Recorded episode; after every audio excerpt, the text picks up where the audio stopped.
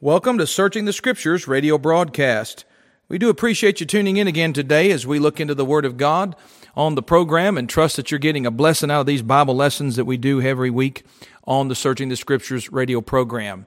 I'm Pastor Travis Saltop of Bluegrass Pike Baptist Church, and it is a privilege to be on the radio with you today and to have an open Bible in front of me. This week, let's turn to Romans chapter 1, and please keep your Bible handy as we're going to look at several scriptures. Romans chapter 1, and we'll begin reading here in verse 18. Now, what we're going to discuss this week is a question about the fairness and justice of God.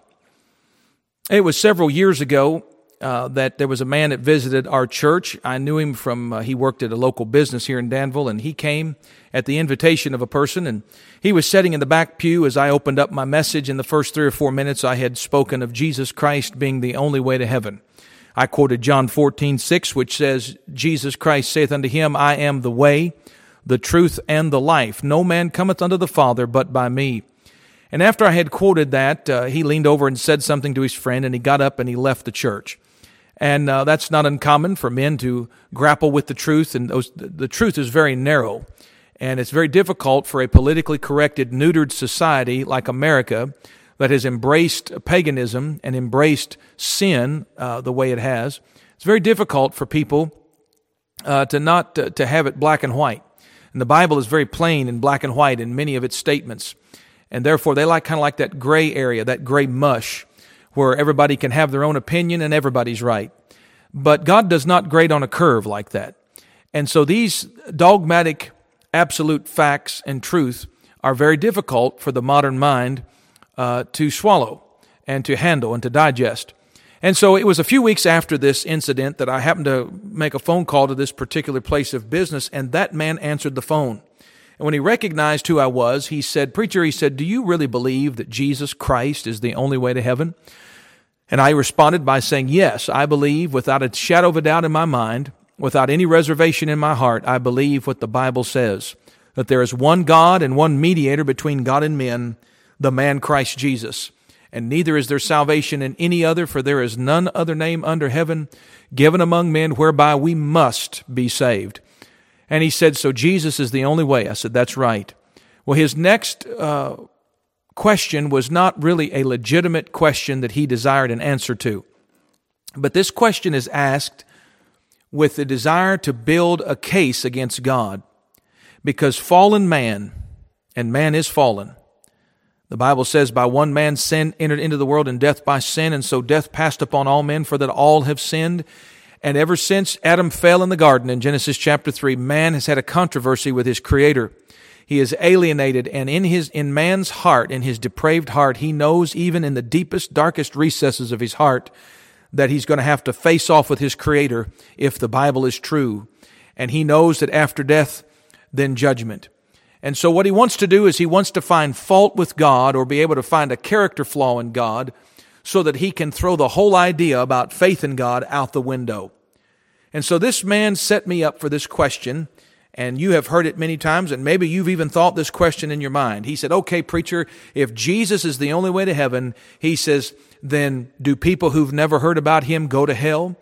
And of course, the answer that I gave him, he was expecting, and he pounced upon it because I said, yes, men, even men who've never heard of Jesus Christ, will be condemned in the day of judgment. And of course, he leaped on that and said, Well, how unfair is that? I wouldn't serve a God that was that uh, narrow minded. I wouldn't serve a God that was that unjust. But you see, he hadn't thought that thing through. And maybe even this morning, some of you have heard what I just said, and you said, "Well, yeah, preacher, that doesn't that doesn't sound right." And maybe in your heart, you've never told your preacher, and you never told anybody, but you've wondered in your mind, "Oh, how fair is that? What about the heathen who have never heard? Where do they go when they die?" Well, let's take a look at that and find out just exactly today from the Bible. Let's find out what the heathen actually know. And when you find out what the heathen know, you'll have no problem with any statement I've just made here in the first five minutes of this broadcast. And let me just begin by saying this God is just, God is holy, and God is a righteous judge. Abraham said in Genesis chapter 18 over there, he says, Shall not the judge of all the earth do right? And certainly he will. So let's just, let's see exactly what it is that the heathen are aware of, and let's see if God has enough information and evidence against them to condemn them in the day of judgment.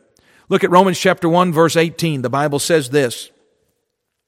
For the wrath of God is revealed from heaven against all ungodliness and unrighteousness of men. And of course, if God is holy, and He is, it's true that He must punish sin and ungodliness. He has to. If He's a good judge, He will always punish sin. People who think that God is so much love that He'll never punish sin do have never studied the Bible and have never been introduced to the God of the Bible. Understand that uh, you say, well, preacher, you're all the time preaching about the grace of God and the forgiveness of God. Yes, but somebody had to die in order to purchase that forgiveness and that pardon. Jesus Christ had to suffer under the wrath of God in order to pay for ungodliness and for unrighteousness. The scripture says the wrath of God is revealed from heaven against all ungodliness and unrighteousness of men who hold the truth in unrighteousness, because that which may be known of God is manifest in them for God hath showed it unto them. For the invisible things of him from the creation of the world are clearly seen. Did you get that? The heathen can see some things clearly. What can they see that's clear? Well, the Bible says they can see some invisible things of God. How do they see invisible things? According to verse 20, it's from the creation of the world. These things are clearly seen. And it says, being understood by the things that are made, even his eternal power and Godhead, underline it, so that they are without excuse. They, in verse 20, that are without excuse is a reference to mankind.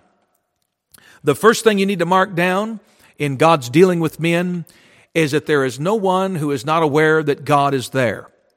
The heathen in the darkest, remotest jungles of Papua New Guinea, the uh, people in the outback, of Australia, uh, the tribes in Africa, the people in Brazil, the people in New York City, the heathen all over the world know that there is a God. In fact, the heathen are a great deal smarter than many of our professors that are being paid a salary and teaching in our, quote, uh, institutions of higher learning. Many times, education stands in the way of the truth. Now, let it be said right here do not go out and say, well, that preacher down there at Bluegrass Pike Baptist Church thinks that you're wicked if you go to college, and he doesn't think that education's worth anything. No, I didn't say that. That's what you said. That's what you heard with what I just said. What I do know is this the Bible says that there are people who, professing themselves to be wise, they became fools. And I'm telling you that education has its rightful place. But brother, you better be sure that that education is always in subjection to the truth of the Word of God.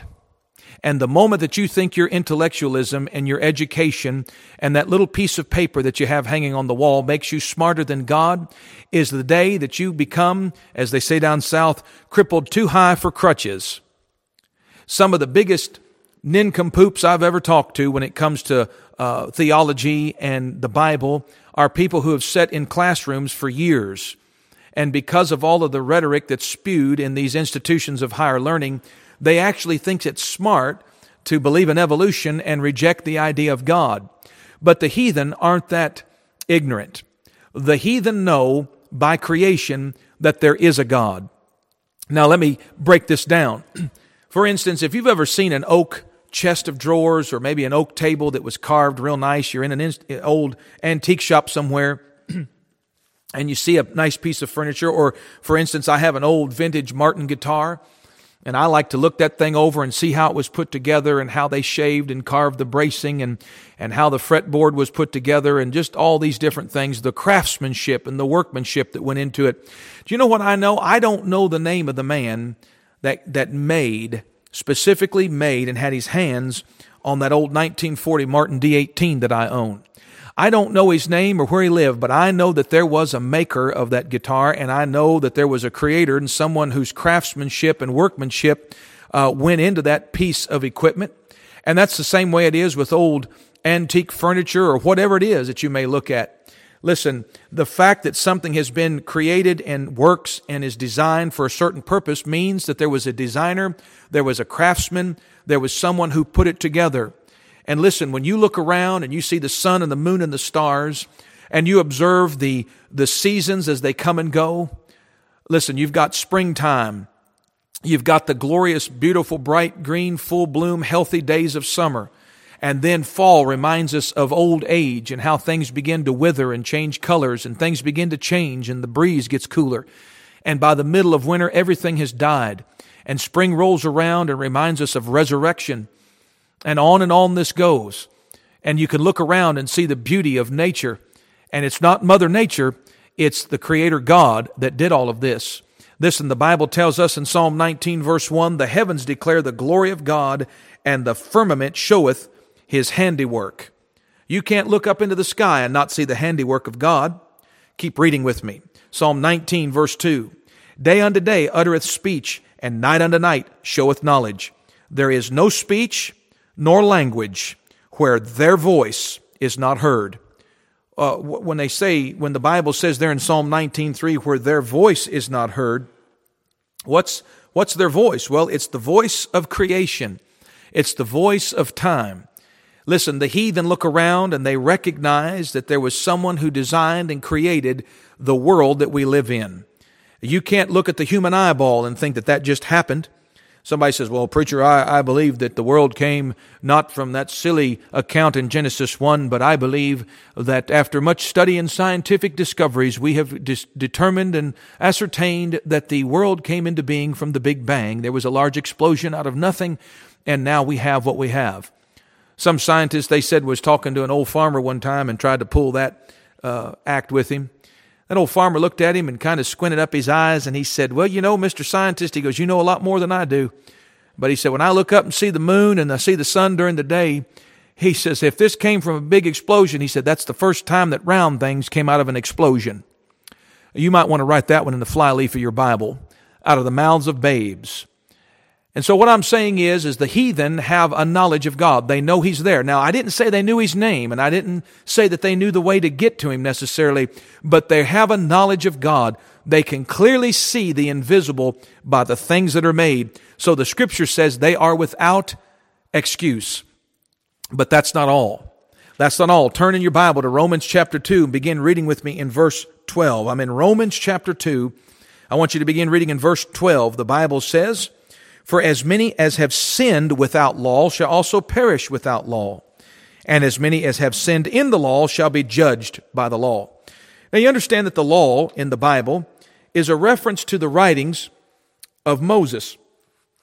Now, we don't have time to get into all the details of this subject today, but suffice it to say this. One nation in particular was given the written law of God. That written law was written by God Almighty through the pen of Moses some 3,500 years ago. Moses was given the law of God and he gave it to one nation and one people. And that, the details of that law was given to the nation of Israel. But yet, look, read with me in verse 14 of Romans chapter 2 and understand this. This is important. Romans chapter 2 verse 14, the Bible goes on to say, when the Gentiles which have not the law, because remember, uh, you know what a Gentile is, don't you? You students of the Bible need to know that. You preachers need to know that. Israel was a was the 12 tribes of Israel that makes up the nation of Israel in the Old Testament. But anybody else that was not part of the Hebrew race, the nation of Israel, is considered a Gentile in the Bible. That's the uh, that's the Asiatic people, the Shemites. That's the uh, European people, the Japhethites, and that's the uh, African people, the Hamites. And so all of that classification of mankind falls under the heading of Gentiles. There was one chosen nation of the Old Testament, and that was Israel. They were given the law by Moses in detail. It was written down. The Ten Commandments was how they began, and then later in the books of Leviticus and Numbers, they added, I believe it comes up to 613 precepts and commandments in the law of Moses that was given to that one nation, the nation of Israel. So the Gentiles have not the law. They were not given the law. So it says, when the Gentiles which have not the law, watch it, do by nature the things contained in the law, these having not the law are a law unto themselves.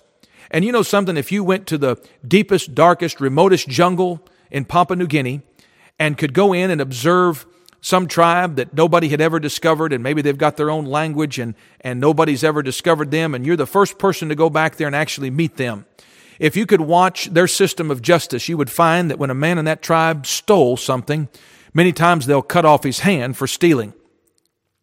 And uh, listen, they have a moral code that they go by. They're a law unto themselves. Why? Because the same God that gave Moses the Ten Commandments is the same God that created those heathen people, the Gentiles. And in their hearts, He wrote some of that moral law. Keep reading. Look at verse 15. Of these Gentiles, it says, which show the work of the law written in their hearts, their conscience also bearing witness, and their thoughts, the meanwhile ex- accusing or else excusing one another. You say, what does that mean? That means that every man has a conscience. Every man that's born into this world has a creator. That creator is the God of this Bible that I have on the table before me today.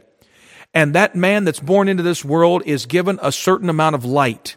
Through creation, he knows that there's a higher power. Through creation, he knows that there is an almighty God. And through his conscience, he knows that there is a right and a wrong. And that, my friend, is the light that he's going to be judged by in the day of judgment.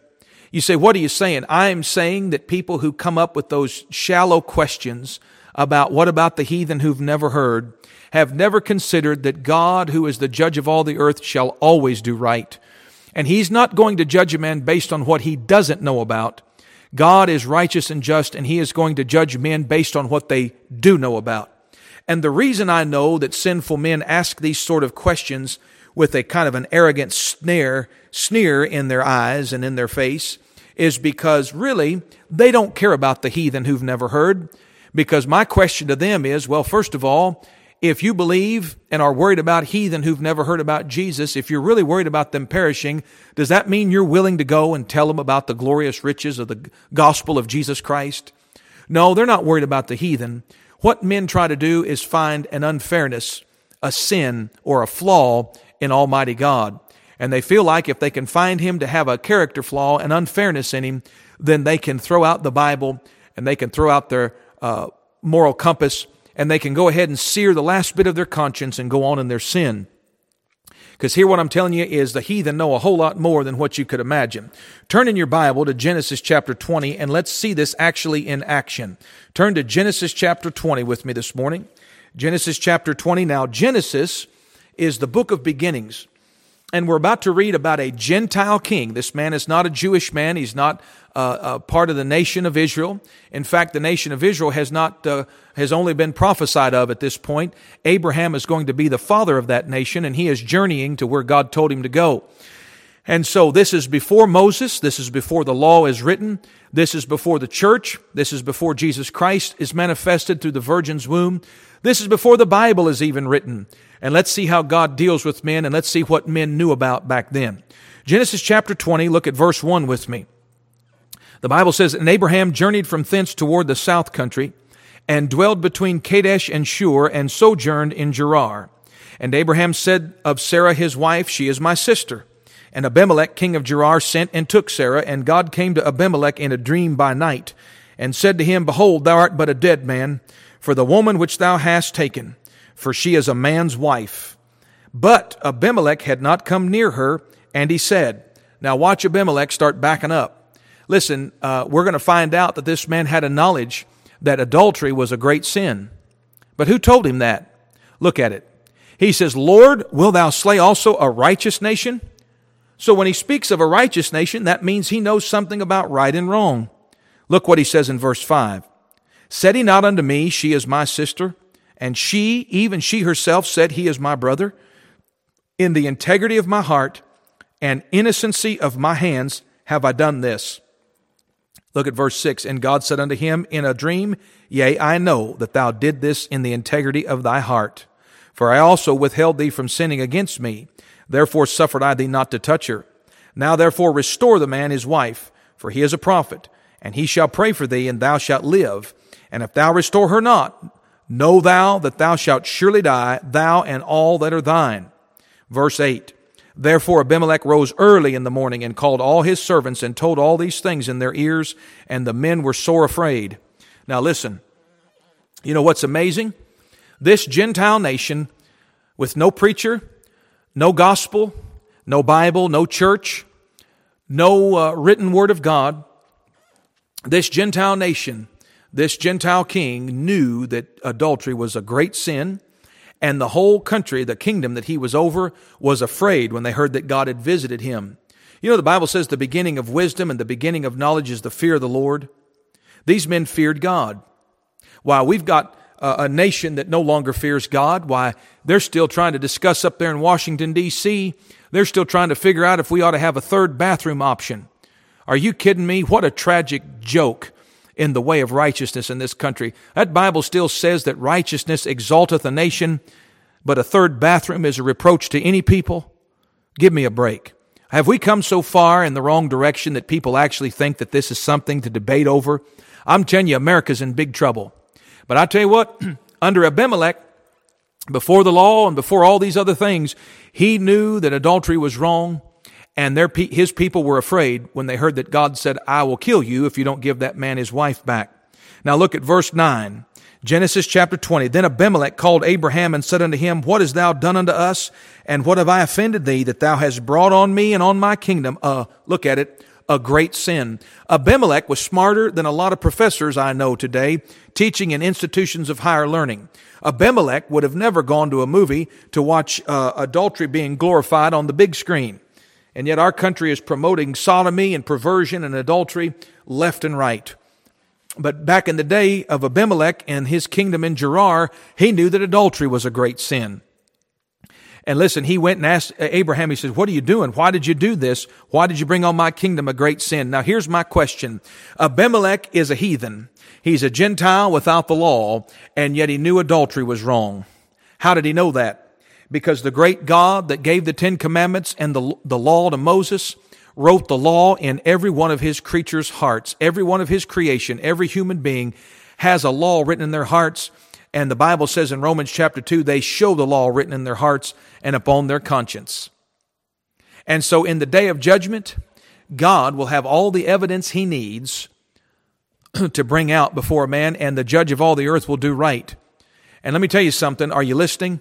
Men do not go to hell because they've not heard of Jesus Christ. Now, it's a tragedy if they never hear his name. But listen to me. God will do right. Men go to hell because they earn wages for their sin. Did you get that? They earn wages for their sin. The Bible says the wages of sin is death. And in Revelation chapter 20, the books are opened and the dead are judged out of those things written in the books according to their works. Now, a man who rejects Jesus Christ, his condemning, damning sin is unbelief. But all I'm showing you today from the Bible is the heathen know a whole lot more than what you think and God will do right in the day of judgment, and He will judge them based upon the light that they had and what they did with that. And can I tell you that God is so gracious and loving that He knows when a man, a heathen man, is looking for more light and He'll send it to him?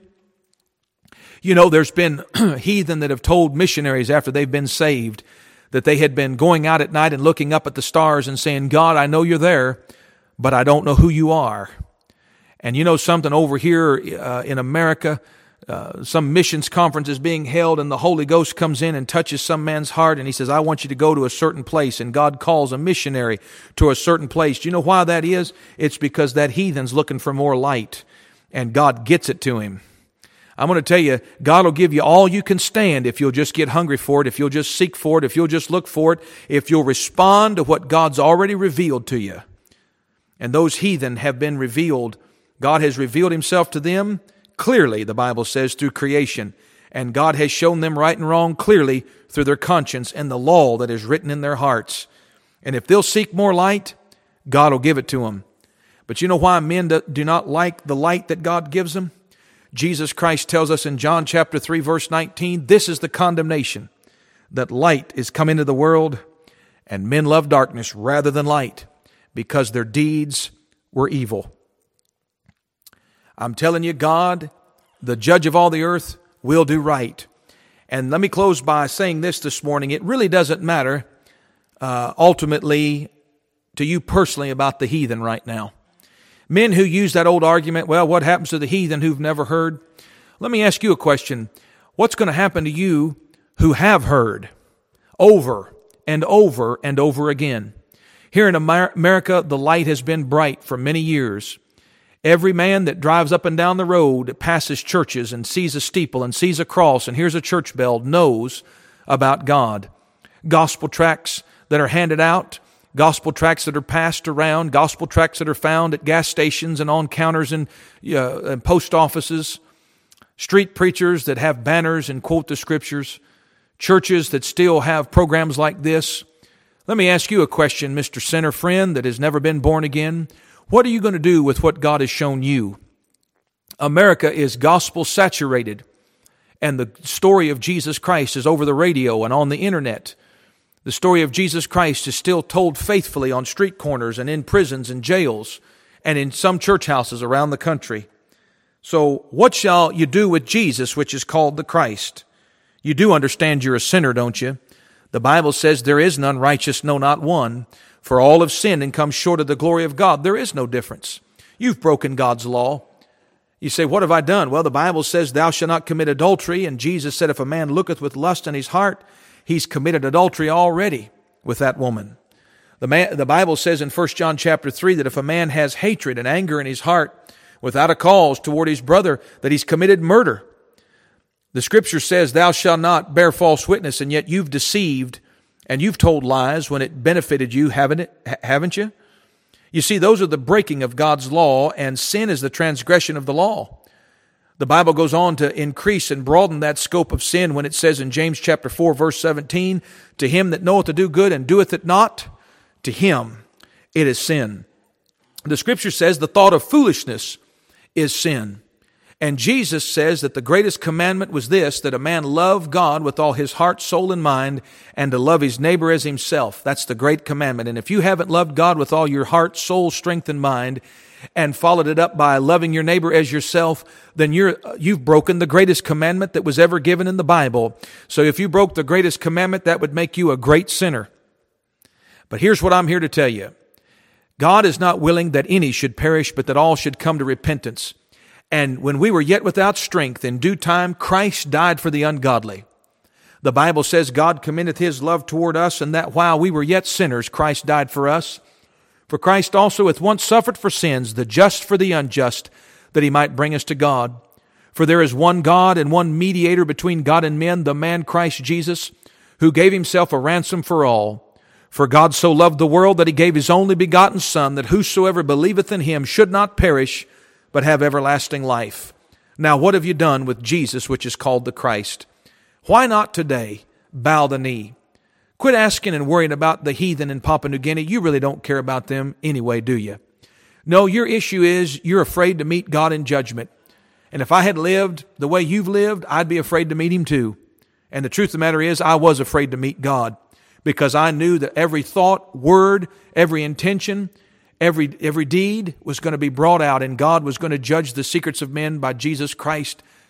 And so why not do what the Bible says and do what I did many, many years ago? And that's humble yourself and turn to God in repentance and receive the Lord Jesus Christ as your own personal Lord and Savior, who alone is able to wash you clean of your sins and present you faultless in the day of judgment. That Bible says, For whosoever shall call upon the name of the Lord shall be saved. Will you call on him today? Why not now? Listen, don't delay any longer.